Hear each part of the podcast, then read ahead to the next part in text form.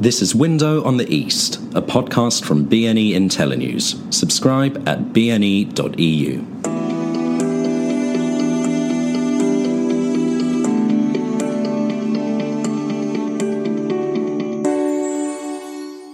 Hello and welcome to Window on the East with me, Ben Aris, the editor of BNE IntelliNews.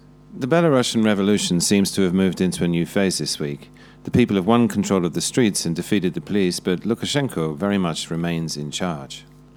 Now it's getting political. The opposition's Coordinating Council met for the first time yesterday. The EU had an emergency session on what to do about the situation today. And last night there were reports that the head of the FSB flew into Minsk for 3 hours to meet with Lukashenko. A lot remains uncertain, so I sat down and talked to Tadeusz Giczan, who's a PhD student at UCL in London and has also been one of the main voices on Twitter reporting on what's been going on the ground. So, Tadeusz, really good to talk to you. Really interested to hear what you have to say. Obviously, dramatic events are unfolding in Belarus and it's changing from day to day. I have a list of questions, and you've been very much on top of the story. I think you've joined Nexta, who's run by a friend of yours, which has been the main source, 2 million subscribers, and has actually been driving this whole, or at least organizing to some extent, the whole protest movement. But the main questions that need to be answered, we'll start with the most obvious one, that after Lukashenko called on Russia for help, there's been a round of speculation as to whether Russia will invade.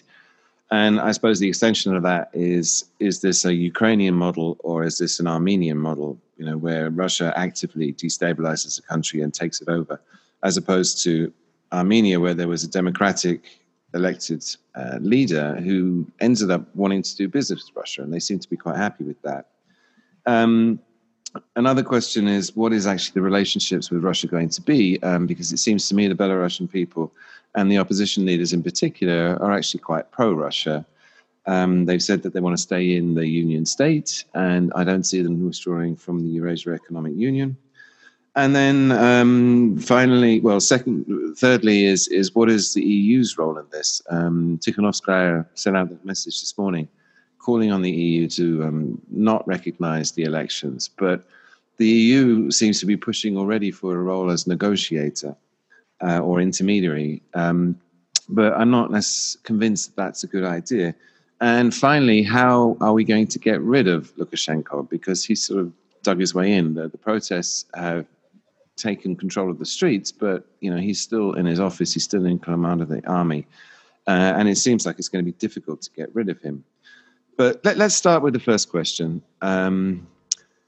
Is Russia going to invade and take the country over? Everyone says it's too strategically important for Russia to ignore, and that's the default take on what's going to happen next. Do you believe that's going to happen? Hi, Ben. Yeah. First of all, thanks for inviting me, for having me. Regarding Russia, I think, you know, the situation is so dynamic at this moment. So I think looking at Russia's media, Kremlin looks like it wants to keep its options open for the time being, because, you know, some part of Russian media, like Rossiya, the TV channel, they depict Belarusian protesters as some sort of, you know, Western Ukrainian nationalists, banderovtsi, now who want to ban Russian language, Orthodox Church, and so on and so forth. But at the same time, like Gazprom-controlled NTV channel, or Channel One, they remain fairly neutral in their coverage. So it's hard. It's really hard to tell at this point. What we can see though is that obviously Lukashenko held extensive talks with Putin, with Lavrov. Lots of European leaders, Merkel, Macron. The heads of some EU institutions, they all had phone conversations with Putin in recent days. Macron even twice, and after they had these conversations, Putin just calls Lukashenko and tells him pretty much what was it about. The only thing is we don't really know what was it about, because you know they don't provide the public with details. But it feels like, this should be crucial.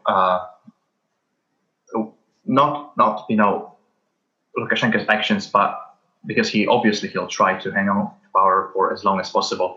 But what would Russia and the West decide? Because we don't live in an ideal world, obviously, and we all know that the level of Belarus' dependence on Russia is absolutely enormous, and Putin holds the key to Belarus pretty much. So we need to keep looking at how the talks on Belarus between Putin and the West. We've always said that Putin is a tactician more than a strategist, and he's very good actually at playing these situations and reacting, but lacks the long-term vision. Am I right though? Because we've been assuming that the Belarusian people in general, fairly universally pro-Russia, that they do look to the East more than they look to the West. I mean, there's been no mention of EU values. Someone got an EU flag out at one of the protests yesterday, and the crowd told them to put away that quote-unquote foreign flag. And they are looking to Russia. They are, so that if Russia were to militarily intervene or even prop Lukashenko up, wouldn't the whole protest movement suddenly turn on Russia, become anti-Russian? Isn't that one of the things that's going to prevent the Kremlin from being overtly aggressive? Well, the thing about Belarusians wanting to keep good relations with Russia is absolutely true. The thing is, I can speak on it. I think lots of Belarusians would share my view is that Belarusians want to keep good economic relations with Russia, but at the same time, nobody wants deeper integration. Nobody wants the union state to become a reality. I think in 2018 there was a survey according to which only some 8% of the population of Belarus actually support the deeper integration. So yeah, I think the Belarusian population in general wants to keep to maintain good relations with Russia, but at the same time to become much more open to the West, to the EU. At this point, the situation yesterday from Minsk, where one of protesters was waving the EU flag, and some other people asked him to hide it. It's because at this point, Belarusian protesters, Belarusian opposition, they want to attract as many people as possible, because this movement is not an opposition anymore. It's Belarusian population, because it's the majority. I think it's the first time people realize they're in the majority, and they want to keep this movement as broad as possible. That's why they don't put forward any controversial ideas that can divide the public opinion. The only actual plan of Tikhanovskaya and the Coordination Council is to release political prisoners and then call for new free and fair elections. And we see that. And leave the whole problem of what to do about foreign policy, etc., to the new government. Yeah, and then newly elected government, newly elected president can decide and speak on behalf of Belarusians with Russia, with the West. But most popular opposition candidates, Viktar Babaryka, Valeriy Tsepkalo, Tikhanovskaya herself, they are fairly pro-Russian from the economic point of view. I'm a little confused, because I remember the demonstrations which were the last protests we had before these ones, against the idea of the union state. And very clearly, this whole protest movement has catalyzed a sort of sense of nationhood amongst the people, that the Belarusian sovereignty is core to them. But I'm a bit confused, in so much as Kalesnikava said yesterday that they're not going to rip up the union state deal with Russia. That would bring the two countries together in some sort of Eastern version of the Eurozone. And that suggests that she, at least, is more pro-Russian, closer integration than the population. Well, first of all, again, the protests of December 2019, they were led by different people, mostly the main leaders, the main faces of that movement was Pavel Sviridenko and Nikolai Sadkevich, who are now both in jail at the moment. So all radical faces of the opposition, they've been removed, at least for the time being. So at the moment, only all anti-Russian Belarusian radicals are in prison. Right. The leaders of this movement. So. So if Russia's not going to invade, I mean, there were reports this morning that an FSB plane landed with Bortnikov, the head of the FSB, on board. And presumably he's going to go to Lukashenko, and presumably he's going to offer him some advice. And what that advice is impossible to say.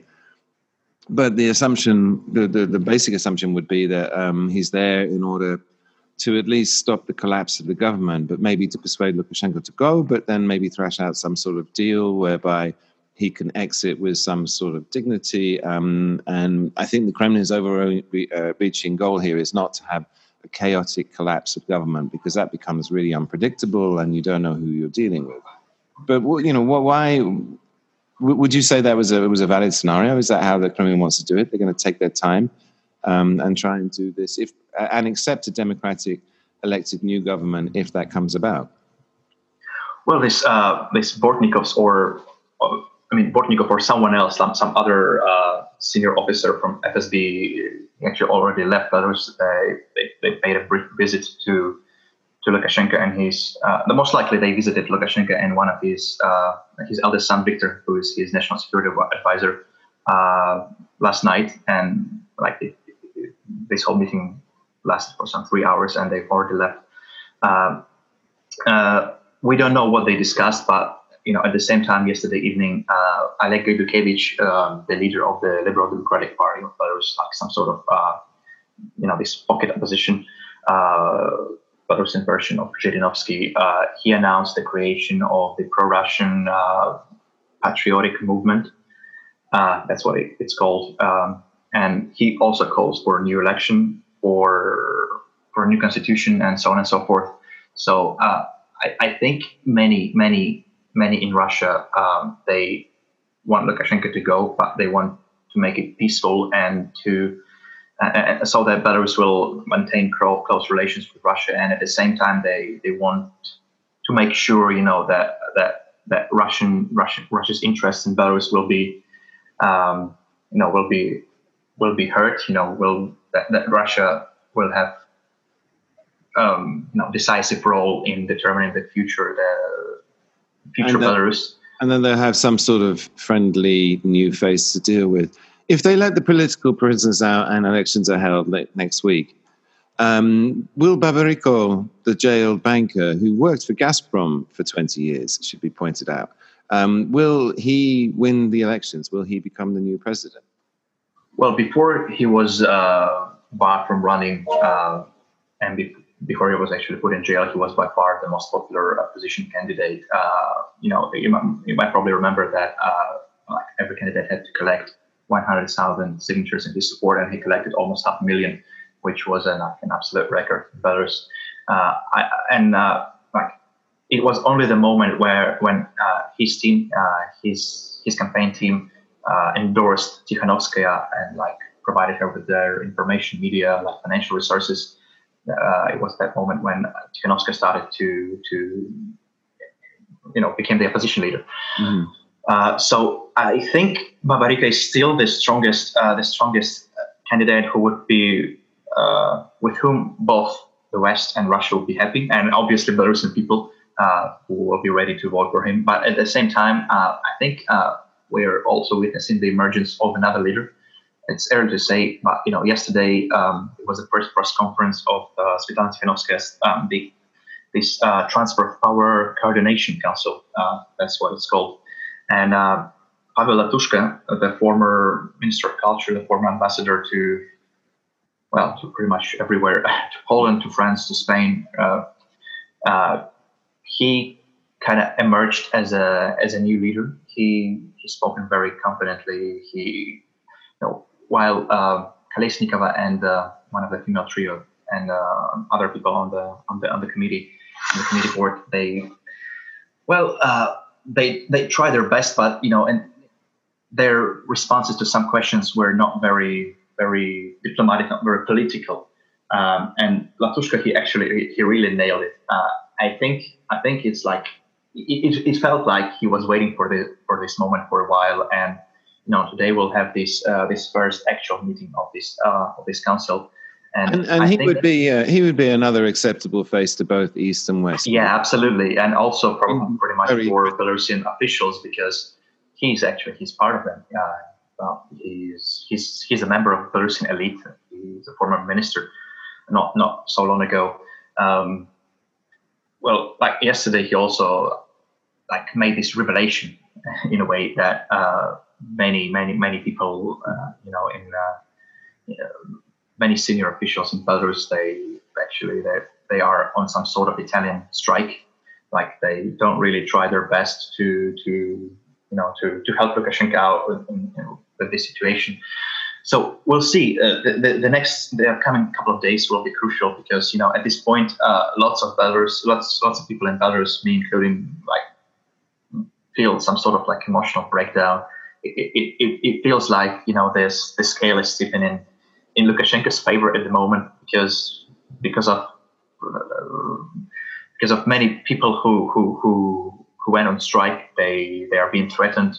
Just today we find out that 300 MTZ workers, the Minsk tractor plant workers, they were fired. Like one of the major strike movement activists. So it's hard to tell, but at the same time. Yesterday, the local authorities in Grodna, in northwestern Belarus, they met pretty much all the protesters' demands.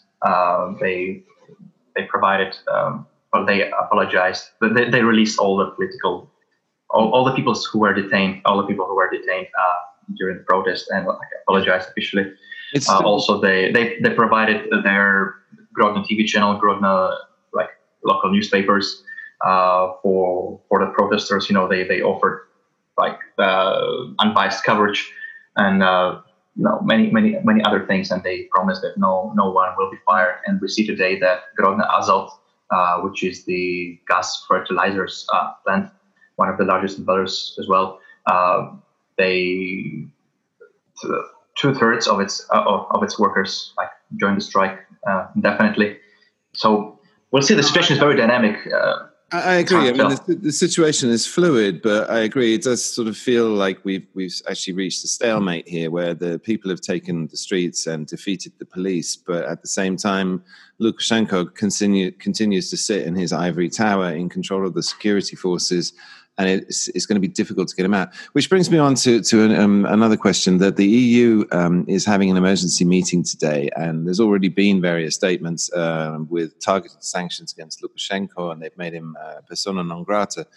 However, what could the EU do to help? Now, Tikhanovskaya released in her video message, she called on Europe to not recognize Lukashenko, but what I thought was interesting was that she specifically said that the West should respect international law, they should respect the sovereignty of Belarusia, and they should respect the choice of the Belarusian people, which seemed to me that she was saying, look, we need your help, delegitimize Lukashenko by not recognizing the elections. But at the same time, your role in this fight is limited, that we have made our choices. We are going to do our deal. She's saying, look, basically, don't drag us into your geopolitical fight with Russia. This is about us, our people, what we want. And so I'm wondering to what extent the EU, what exactly its role should be. And they've talked about sanctions, and Kalesnikava already said that maybe it's too soon for sanctions, because that actually makes the negotiations more difficult. I've personally been arguing that the EU should stay out, because it's really not involved in Belarusia at all in terms of trade and investment. There's no aid programs. And that there is this danger that if it gets heavily involved, it will be seen to another Ukraine, where it's trying to get Belarusia to leave Russia's sphere of influence and join the Western sphere of influence, and then it becomes another geopolitical tug of war between the two. And I get the feeling, and please tell me if I'm wrong, I get the feeling that the Coordination Council is very aware of this danger of being caught up in this geopolitical fight, and is being very careful to try and avoid that. So what do you think? Well, I think the major thing Belarusian opposition, the Coordination Council and the people won from the EU is to not recognize Lukashenko as a legitimate president and to do whatever it takes, you know, to force him to call a new election that will be held in presence of international monitors, because you know I think that would be ideal, because you know direct intervention will be seen as, you know, it will just fuel the state propaganda of Belarus that, you know, indeed you know it's an attempt of the Western imperialism, you know, to ruin our little prosperous culture. I mean, that line's already came out on TV last. Yeah. But you know, if it will be backed by actions, I think, you know, it will be this narrative will become even stronger. Although, you know, obviously it's hard to. There is no one good solution, one good way out of this situation. I personally believe that you know, not recognize Lukashenko as a legitimate president and to call for a new election is the main thing, the major thing that the EU as an institution should do in this situation. And it should only do that, shouldn't it? I mean, if it goes beyond that, threaten sanctions, trade, whatever, then, as you say, you play to this. This is another Ukraine. This is another attempt by the EU to scoop up our. Well, the EU's involvement in Ukraine was much higher, much deeper. I mean, I don't think anyone will, any top EU or US official is going to visit Minsk anytime soon, you know, to have talks with the Russian opposition. You know.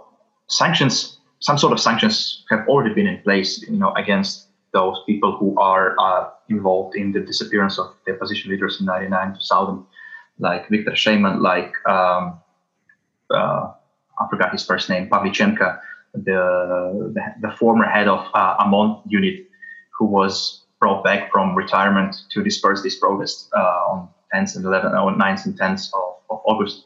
Because, you know, the actual commander was not like an actual police officer. He was this guy who's, you know, who's personally loyal to Lukashenko and has already been retired for quite a while.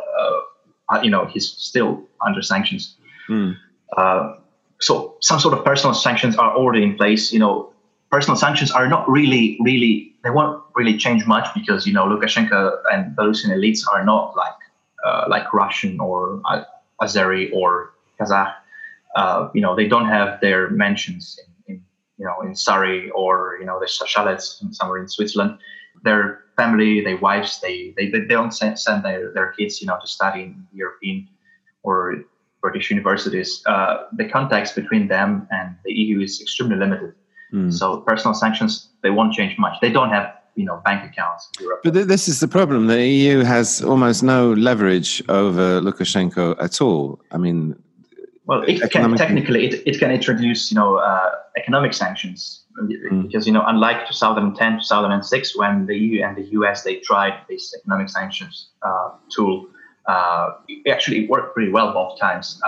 But, you know, these times it's the effect will be even stronger, because the major I don't know, motor engine of Belarusian economy these days is the IT sector, which is completely dependent on Western markets. Yeah, 90% of the software exports goes to the US and the EU. And it accounts to some 10% of Belarusian exports, if I recall correctly. Mm. So just, you know, temporary ban on Belarus IT exports to the West will most likely will lead to the collapse of the Russian economy. But again, you know, it's not the outcome we all want, right? Because it will hurt the Russians in the first place, ordinary citizens. But it's the radical tool. If, you know, if Lukashenko decides to, you know, to start a new wave of crackdown on the people. So what can he? What does he do now?